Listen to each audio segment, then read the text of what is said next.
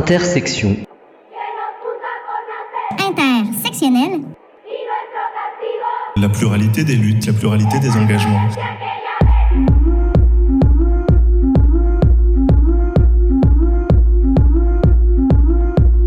Bon, aujourd'hui sur Radio Alpage, je vais faire mon coming out, je suis vosgien. Je suis né à Saint-Dié, une petite ville des Vosges, j'y ai passé mon enfance, je m'y suis emmerdé ferme. Mais maintenant quand j'y retourne, c'est un moment de respiration militante. Je marche, je dors, je fais du foot avec mon neveu, ça me fait du bien. On en a besoin de ces parenthèses, de ces pauses, parce que sinon ce qui nous guette c'est le burn-out militant. Et là, bam, la Macronie s'invite dans mon safe space à moi. Oui, je sais, une ville entière, ça peut pas être un safe space, mais bon. Le week-end dernier à Saint-Dié, donc, il y avait le festival international de géographie. Ils disent international parce qu'avec la désindustrialisation, l'effondrement du textile, il faut travailler l'attractivité du territoire, tout ça, tout ça. Donc au FIG, il y avait une conférence de Léna Lazare, porte-parole des soulèvements de la Terre, assez logique parce que le thème cette année c'était urgence au pluriel. Quand tu vois qu'il fait 28 degrés en octobre, c'est sûr qu'il y a urgence. Alors Léna Lazare, elle est programmée pour un pauvre petit temps, mais parallèlement, on va quand même construire la 69. Nestlé va continuer à pomper l'eau de vitel pour la mettre dans des bouteilles en plastique et Christophe Béchu va continuer à ne rien faire. La conférence s'intitule « Faut-il désobéir face à l'urgence climatique ?» Désobéir ? Ça a dû les faire bugger. D'abord, ils ont ôté toute référence au soulèvement de la Terre, et donc l'association écolo qui avait invité Léna Lazare a annulé la conférence, et ensuite, la proviseure du lycée Jules Ferry, c'est mon ancien lycée, a informé les profs que les élèves ne devaient pas rentrer en contact avec les soulèvements de la Terre, même à l'extérieur du lycée. Non mais calme-toi, meuf. Après la panique identitaire, la panique éco-terroriste. Moi je dis, faut peut-être qu'on s'accroche à ça. Si ça les fait flipper comme ça, c'est peut-être qu'on pourrait vraiment leur faire peur si on voulait. Enfin, je dis ça, je dis rien.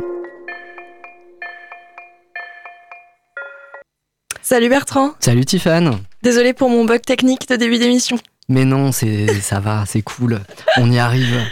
C'est vrai. Bon, ça va, t'as passé une bonne semaine ? Bah oui, une semaine militante, mais ouais. Une bonne semaine, ouais.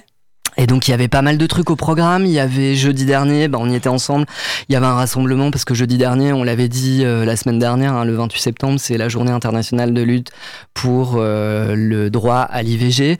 Et du coup, c'était pas le premier thème qu'on voulait aborder. Non, c'est ça. Il y avait aussi la question de un toit, un droit. Ouais, un toit, un droit du collectif Tous à l'abri, de la LDH. Donc, c'est un collectif qui regroupe plusieurs militantes et militants qui s'étaient déjà formés l'année dernière dans le cadre de la salle Barbara. De la salle Barbara, tout à fait. Et donc, rentrée, rebelote pour les problématiques qui se posent de nouveau. Avec des gens à la rue. Alors, c'est difficile de les dénombrer parce que, par exemple, les gens savent qu'il n'y a plus de place dans le 115. Donc ils appellent plus 115, donc c'est compliqué de savoir combien il y a de personnes. Là, on pense qu'il y en a entre 40 et 50 qui sont sans réponse du 115. Et on est sûr que vendredi, il y avait au moins une quinzaine d'enfants scolarisés à la rue. Et je crois que tu m'avais dit, parce que ça a été discuté pas mal, enfin, c'est important comme connaissance, comme savoir militant, c'est que souvent ces personnes-là sont visibilisées en septembre, on ne sait pas trop pourquoi, et en fait... c'est à cause de la circulaire Klein. La circulaire Klein, elle te dit que t'es obligé de héberger les familles dont les enfants sont scolarisés. Donc, si t'as des enfants à l'école, tu peux voir quelle famille n'a pas d'hébergement. Donc, en dessous de 3 ans, c'est l'obligation générale et elle n'est pas enfreinte. Mais au-delà de 3 ans, en général, les services publics ne remplissent pas leurs droits, leurs devoirs plutôt. Et là, on a des familles à la rue, donc en théorie, l'État est hors la loi. Et alors, la question aussi qui se pose, c'est comment l'État fait évoluer la législation pour ne parce que donc du coup ces gens et ces mineurs en fait qui sont à la rue, donc ils ont moins de 18 ans parce que c'est des mineurs, mais il y a quand même normalement un accompagnement pour les mineurs qui viennent les personnes qui viennent d'avoir 18 ans. Et oui, là il y a aussi l'autre question qui est la question des services sociaux et notamment de la ZEU. Ou après l'aide sociale 18 ans, à l'enfance. Voilà. Après 18 ans, on est censé quand même vous accompagner et pas vous lâcher de A. Sauf que ça va changer aussi. Et pour les plus de 18 ans, il n'y aura pas d'accompagnement. Donc, une fois que vous aurez atteint votre majorité, dans la plupart du cas, en fait, vous allez vous retrouver à la rue. À ça, il faut ajouter les Jeux Olympiques. Dans le cadre des Jeux Olympiques, on va vider Paris de ce qu'on ne veut pas montrer. Donc des personnes sans abri qui vont arriver de fait au Mans et ailleurs. Des personnes improductives en fait. Exactement, qui montent pas une belle image. Et donc on va se retrouver avec toutes ces personnes-là au Mans, donc il est urgent qu'on mobilise les pouvoirs publics pour trouver des solutions. Et puis des solutions, il y en a. Alors du coup, il y en a, notamment dans certains immeubles lieux qui pourraient être affectés par la mairie. Alors ça, c'est un travail militant qui consiste aussi à chercher, à mettre en avant toutes les places qui pourraient être affectées. Une dont on a parlé à La Réunion, c'est l'internat de l'ancienne école de gendarmerie à Pexan. Donc là, t'as des chambres avec des douches, tout ce qu'il faut, mais c'est fermé, c'est complètement fermé, complètement inutilisé, alors que c'est utilisable. Donc ça, c'est un exemple de choses qu'on pourrait dire, en fait, ces lieux qui servent à rien, ils pourraient servir à quelque chose. Sachant qu'on est toujours dans de l'hébergement d'urgence et qu'il y a aussi tout un travail à faire sur l'après-urgence, en fait. Ouais. Et les services sociaux, les logements sociaux qui sont saturés, on parlait de 2 ans d'attente, c'est des trucs complètement fous, quoi. C'est-à-dire que militer, c'est pas uniquement dénoncer la maltraitance sociale à laquelle on assiste, c'est aussi savoir qu'il y a des alternatives, qu'elles sont là en fait, et que la maltraitance, elle est aussi dans l'invisibilisation de ces alternatives. Et tout à fait. En ne faisant rien, en fait, l'État est complètement coupable. Et en termes de culpabilité d'État, il y a aussi ce qu'on a vu cette semaine avec les mobilisations pour le droit à l'avortement. Donc, ce dont on parlait au début. Voilà. Là, on y est allés tous les deux. Puis moi, je suis allée aussi au film Femmes d'Argentine le soir. Donc, je vous propose des petits enregistrements qui regroupent les 2 événements. Et après, on reparle du documentaire. Alors que dans le monde, 40% des femmes en âge d'avoir des enfants vivent dans un pays qui interdit l'IVG. 39 000 femmes, soit une femme toutes les 13 minutes, meurt encore chaque année des suites d'un avortement clandestin. Le 28 septembre, nous affichons haut et fort notre solidarité avec toutes les femmes du monde et en particulier celles des pays qui interdisent totalement ou partiellement le droit à l'avortement. Nous affirmons que les extrêmes droites sont partout un danger immédiat pour les femmes et les droits humains. En France, le respect des droits des femmes exige de la part du gouvernement non des discours emphatiques, des effets de manche ou des postures, mais des actes constructifs et des budgets conséquents. Au printemps 2023, une pénurie de pilules abortives a mis en danger le droit à l'IVG, alors que 76% des avortements en France sont réalisés par voie médicamenteuse. Nous réclamons l'inscription réellement protectrice du droit à l'avortement dans la Constitution française et dans la Charte européenne des droits fondamentaux, que ce droit des femmes, partout en Europe, soit respecté et garanti. Ce 28 septembre, nous sommes dans la rue partout en France pour exiger aussi l'accès aux soins pour toutes sur tout le territoire avec la réouverture des centres d'IVG fermés, des maternités et hôpitaux de proximité, la pénalisation des activistes anti-IVG et la dissolution de leurs associations qui vont à l'encontre des droits des femmes et fragilisent la démocratie. Avec Gisèle Halimi, nous redisons qu'il y a dans le droit d'avortement des femmes une revendication élémentaire, physique, de liberté. Toute tentative de limiter, d'entraver ou d'interdire l'avortement est une atteinte à l'égalité entre les femmes et les hommes et à la liberté des femmes. L'avortement est un droit fondamental. Nous continuerons à nous mobiliser pour qu'il soit garanti partout, pour toutes les femmes.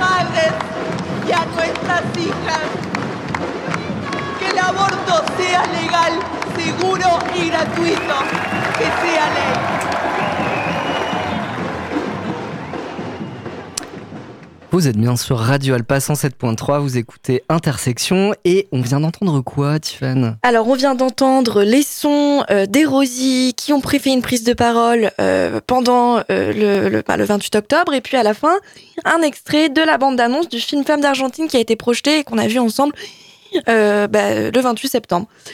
À la toute fin, là, vous entendez une députée dire « Pour les femmes à la maison, pour nos mères et nos filles, que l'avortement soit légal. » Gratuit. sécuritaire et gratuit. Gratuito. Oui. Exactement. Sécurisé, gratuit et légal. Enfin, légal, gratuit, sécurisé. Okay. Voilà. Donc, c'est un documentaire qui a été fait en 2020 qui retrace des images filmées en 2018 par Juan Diego Solanas. Et donc, il nous montre vraiment ce qui se passe en Argentine. C'est la 7e fois à ce moment-là que le projet de loi est proposé, la 7e fois qu'il est refusé. Il passera là au bout de la 8e fois. Mais la souffrance de ces femmes et ce qu'elles ont enduré, et puis toutes celles qui sont mortes au quotidien. Enfin, moi, je recommande le documentaire, mais moi, il m'a profondément, choquée. Et j'étais vraiment reconnaissante qu'on soit plusieurs, qu'on soit nombreuses et qu'on puisse en parler après, parce que c'était vraiment un truc terrible, quoi. Et qui pose à chaque fois la question du droit, parce que sans droit, pas d'égalité, mais aussi de l'effectivité des droits, parce que il peut y avoir des droits qui sont pas appliqués. Enfin, c'est toute la question de... Mais exactement. En fait, dans le documentaire, tu vois toutes les femmes qui meurent parce qu'en fait, elles vont après un avortement illégal à l'hôpital, on les juge et donc on les laisse dans un placard crever, ce qui arrive fréquemment, en tout cas ce dont on témoigne dans le documentaire. Et ce qu'on disait dans le débat, c'est la loi passe très bien, mais ce personnel d'hôpital qui relègue les femmes et qui les laisse crever, il est encore là. Donc il y a bien, au-delà des questions de loi, des questions de structure, de doctrine patriarcale, de féminicide. Et le documentaire, il permet de généraliser aussi et d'aborder la question dans son ensemble de ce que dit l'avortement sur la place des femmes dans nos sociétés. Ouais. Et alors hier, il y avait un colloque sur la transidentité à Coulannes auquel je suis allée. Ça m'y fait penser parce qu'il y a quand même plein d'échos en termes de droits, de conquête des droits, parce que les personnes trans, on est quand même une catégorie qui a mis énormément de temps avant d'avoir des droits en fait dans la loi.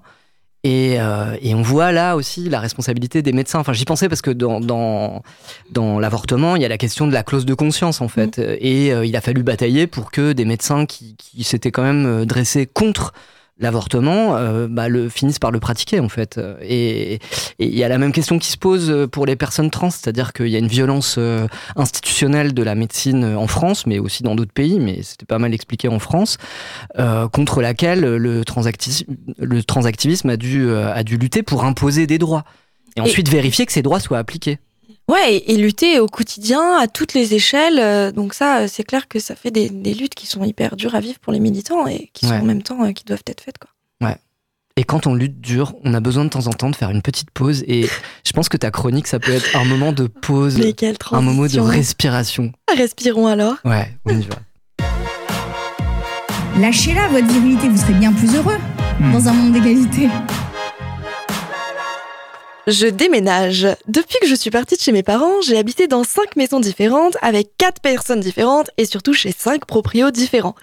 Cette fois, j'achète une maison. Wow. Oh mon Dieu, la panique, une maison à moi, un chez moi quoi. Bon, cette fois, ça fait peur. Si je me trompe, c'est pour du sérieux. C'est l'adulte fier et responsable qui s'endette fièrement sur 25 ans, donc ça rigole plus. Hashtag balance ton taux d'intérêt. J'ai visité.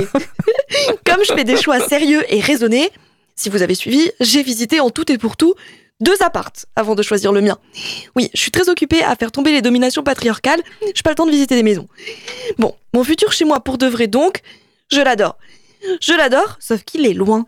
Il est à 30 minutes, rendez-vous compte, de la République. Non mais il est surtout, en fait, dans un quartier résidentiel. Vous savez, les quartiers avec les petits jardins, et puis les petites boîtes aux lettres, et puis tout est propre et silencieux, merci les voisins, vigilants. Avec l'œil jaune, là. Et oui, exactement. Mais bon, non mais l'angoisse, quoi. Moi, j'ai toujours habité près d'une gare ou à moins de 2 minutes d'une boîte de nuit. La senteur alcool, urine, kebab, c'est ma brise printanière à moi. Et le silence, ça m'angoisse. Heureusement qu'il y a le numéro trimestriel de la déferlante pour rationaliser mes peurs. Oui, parce que le patriarcat, il est là aussi. Pas dans la déferlante, hein, mais dans le logement. En fait, il est partout, au cas où les 15 dernières chroniques n'étaient pas assez claires. Alors, juste pour le fun, tapez hashtag home decoration sur Insta et regardez ce sur quoi vous tombez. Des couleurs pastel, des damiers, des plantes, bref, de l'insta de meuf, mais surtout de l'insta de meuf riche. Ouais, je viens de le faire, je confirme. Ah bon, voilà. Donc tu vois, la journaliste Marion Rousset, elle se base dans son article sur les travaux de la sociologue Anne Lambert pour interroger le soi-disant rêve pavillonnaire. La première idée qu'elle avance est bien que les couples hétéros, qui constituent la majeure partie de son échantillon, bah pour eux, il y a un déséquilibre entre la perception de l'homme et de la femme. La femme, elle se trouve piégée et contrainte dans ce lieu. Piégée parce qu'elle ne peut accéder et répondre aux injonctions de la femme dans la maison individuelle. Bah oui, elle doit décorer. Mais dans le quartier des Blessés, où a lieu l'étude de la sociologue, les femmes, elles proviennent de la classe ouvrière ou de la petite classe moyenne. Et elles n'ont pas les thunes pour s'acheter la guirlande de 10 mètres et les 15 plantes tropicales là qui pendent au plafond. Mais là n'est pas le cœur du problème. Le pavillon, il produit de nouvelles frontières, des distances. Distances du centre, des bars, de la culture, de la vie sociale. Mais aussi des services publics. Puisqu'à l'heure où les politiques publiques financent l'expansion périurbaine, ces mêmes politiques ferment les hôpitaux, les maternités et les tribunaux. L'État rationalise et en fait restreint l'offre de proximité. C'est d'autant plus contradictoire que ce sont bien les femmes qui y travaillent et qui en bénéficient le plus de ces services dont on les éloigne. La solution, la voiture ? Si on a une dans le foyer, elle est utilisée par l'homme qui a gardé son taf mieux payé. Et si la femme travaille aussi ou s'il y a plusieurs voitures, c'est le coût de l'essence qui met un coup d'arrêt aux mobilités. Et les hommes alors ? Bah eux aussi, a priori, ils sont loin de tout. Eh ben non, pas tout à fait. Accéder au pavillon, c'est l'accomplissement de l'homme chef de famille qui fournit un toit à sa femme et ses enfants, qui réalise pleinement son potentiel de bricoleur né en posant le carrelage et en taillant la haie. Et là, les écarts de revenus jouent moins. Une tondeuse, on peut vous la prêter. En même temps, ça crée de la sociabilité. Et voilà, la commune de bonhomme constituée. Par contre, prête-moi ta table basse en bois de peuplier, bon. Lors de la première et avant-dernière visite que j'ai faite, le premier truc que l'agent immobilier m'a dit, en fait, c'est pas à moi qui l'a dit. Pourtant, c'était bien clair que c'était moi qui achetais la maison. Hein. C'est à mon pote qui m'accompagnait qu'il parle et il lui dit « Monsieur est bricoleur ?» Non mais sans déconner. « Bah oui, monsieur est bricoleur, il est né avec un cordon ombilical dans une main et une perceuse visseuse à percussion dans l'autre. » Bref, le pavillon, s'il permet à l'homme de s'accomplir, il enferme la femme dans sa classe et dans son genre. Enfermement d'autant plus problématique lorsqu'on sait qu'en France, 213 000 femmes sont chaque année victimes des violences de leur conjoint ou de leur ex. L'agresseur ne sonne pas, il a la clé. Les contraintes patiales sont limitantes et contraignantes lorsqu'elles exercent sur les femmes blanches et précaires. Mais alors elles sont carrément dévastatrices lorsqu'elles s'exercent sur les femmes handicapées ou sans logement stable. Mais ça mérite encore toute une autre chronique. Alors je pourrais vous dire que la solution, c'est de repenser ses mobilités, de faire des groupes de meufs non mixtes dans les pavillons et de faire des DIY bookshelf en récup. Wow. Mais en fait, c'est pas ça que je vous propose. Parce que ça suffit pas de bricoler avec les miettes de marge de manœuvre que nous laisse le patriarcat. Puis en plus on est des meufs, on sait pas bricoler. La solution, au-delà de prendre conscience des mécanismes qui nous oppriment, c'est d'envoyer chier les politiques publiques faites et pensées par et pour des hommes bourgeois qui renvoie dans une périphérie spatiale et sociale les femmes et leurs droits. Puisque la marginalisation spatiale révèle la marginalisation sociale, l'habiter, le chez-soi, c'est éminemment politique. Et renverser le patriarcat, c'est aussi reconquérir très concrètement les terres perdues par les femmes. Hoy me levanto, otro día, siendo mujer. Desayuno con otra muerta más por la TV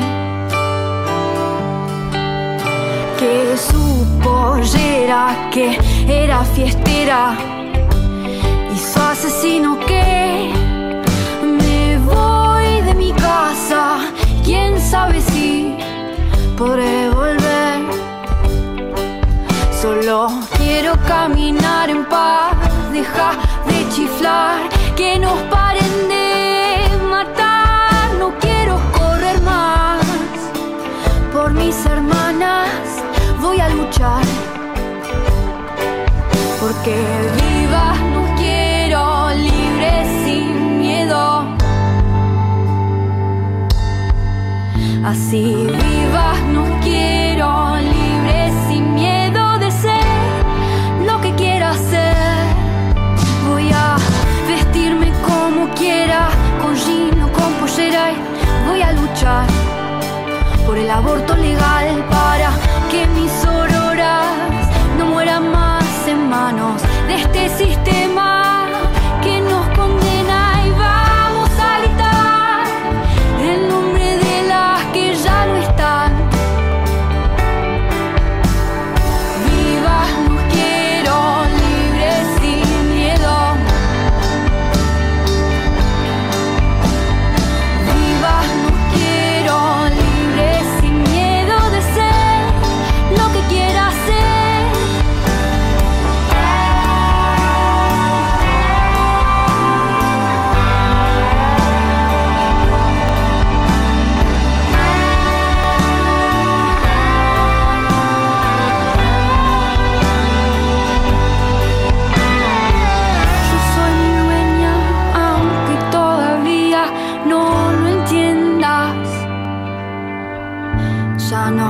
voy a correr, porque juntas vamos a vencer. Vous êtes bien sur Radio Alpage et je remets mon casque, 107.3, vous écoutez Intersection et on vient d'écouter quoi, Tiffane ? On vient d'écouter Libres de Maura Navarro, c'est le générique de Femmes d'Argentine. Ah, et Libres, donc, libre au pluriel du coup. Exactement, donc voilà, vous pouvez regarder les paroles et les traductions, mais c'est une chanson qui parle d'affranchissement, de droits des femmes, de droits d'avortement en général. Ok. Alors, sur nos sujets dont on a l'habitude de parler, et ben, en fait, il y a eu des rebondissements. Ouais. Il y a eu des rebondissements, notamment sur l'affaire de Eddie.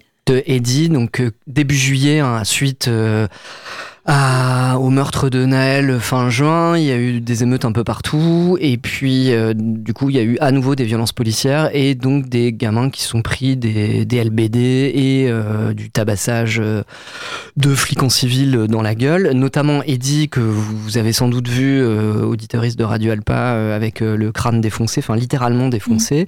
Et donc là, il y a l'affaire judiciaire suit son cours, et donc il y a les caméras de surveillance qui ont été publiées par Mediapart. Donc j'ai gardé le petit son de description en fait des événements, et c'est assez éloquent sur ce qui se passe aujourd'hui. Alors dans cette affaire précisément, mais ça dit quand même beaucoup de la situation, au niveau de la police en fait. On écoute ça.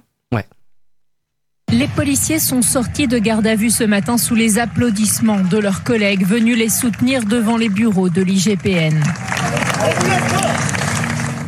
C'était le 20 juillet. 4 policiers de la BAC, la brigade anticriminalité de Marseille, viennent d'être mis en examen pour avoir tiré au LBD puis tabassé Eddie, un jeune homme de 22 ans, en marge des révoltes suite au décès de Naël. Touché à la tête, Eddie a eu un grave traumatisme qui a nécessité qu'une partie de son crâne soit retirée. Depuis, le policier Christophe, qui a fait 40 jours de détention, a avoué avoir tiré au LBD sur Eddie. Quant aux 3 autres agents, clairement identifiés comme étant ceux qui ont porté des coups, l'un d'entre eux, Gilles, minimise sa participation aux faits, tandis que les 2 autres, Boris et David, les nient. L'enquête, toujours en cours, devra établir la responsabilité de la commandante Virginie, qui nie avoir assisté aux violences commises sur Eddie. Mediapart a pu avoir accès aux enregistrements de vidéosurveillance et en particulier à ceux de 2 caméras situées à proximité des faits qui se sont déroulées dans la nuit du 1er au 2 juillet, aux alentours de 2h du matin. Leur analyse révèle l'illégitimité du tir et la gratuité des coups portés sur Eddie. Une scène de violence qui a duré 44 secondes. Il est 1h52 lorsque 6 policiers de la BAC descendent la rue du Commandant Imhaus dans le centre-ville de Marseille. Une rue relativement calme. Ils tournent alors rue d'Italie et semblent vérifier l'état de certains magasins.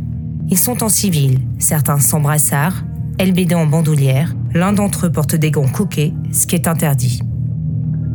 3 minutes plus tard, à 1h55, Eddie et Lilian s'engouffrent à leur tour dans la rue du Commandant Imhaus, curieux d'observer ce qu'il s'y passe. Ils marchent tranquillement. Eddie allume une cigarette. L'enquête montre qu'Eddie n'a commis aucun délit.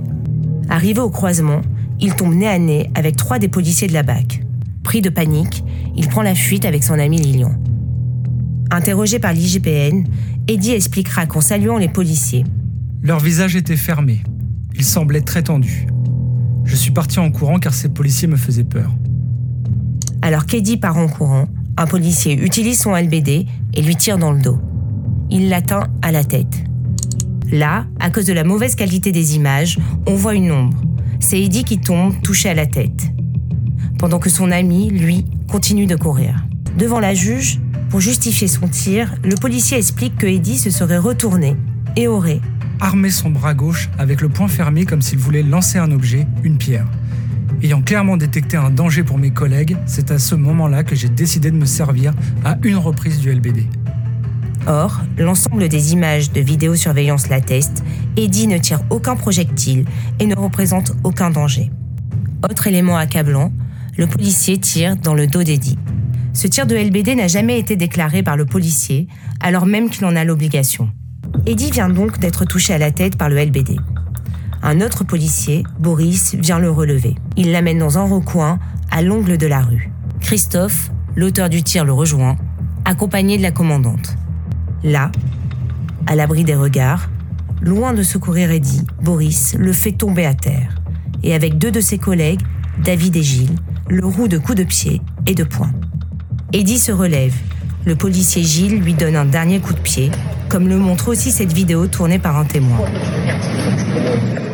Lors de leur audition, les policiers expliquent « Nous avons fait l'objet de jets de projectiles dans notre direction. » Pourtant, entre leur arrivée à 1h51 et le moment où ils regagnent leur véhicule à 2h05, les images ne montrent pas de tirs de pierre ni de projectiles. Sur les 4 policiers mis en cause, 3 sont connus de la justice. David a été mis en cause dans l'affaire d'Angelina, une jeune fille au crâne fracassé par la police à Marseille en décembre 2018. Le tireur, Christophe, a été mis en cause pour des violences conjugales. Il a écopé d'un rappel à la loi et d'un stage de sensibilisation. Avec Boris, il est aussi poursuivi pour des violences policières commises en mai. Eddie a eu le visage fracturé, une partie de son crâne a dû être retirée à cause de l'hémorragie provoquée par le tir de LBD et les coups. Depuis, il a subi plusieurs opérations à la tête.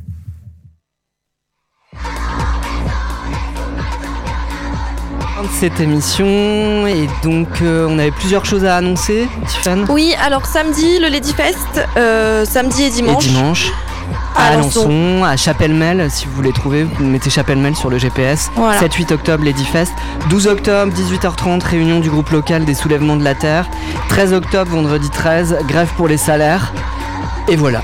Et la semaine prochaine, fait pas mal de perspectives. On se retrouve ici. Dans le studio de Radio Alpa 107.3. Voilà. Salut Tiffane. Salut Bertrand.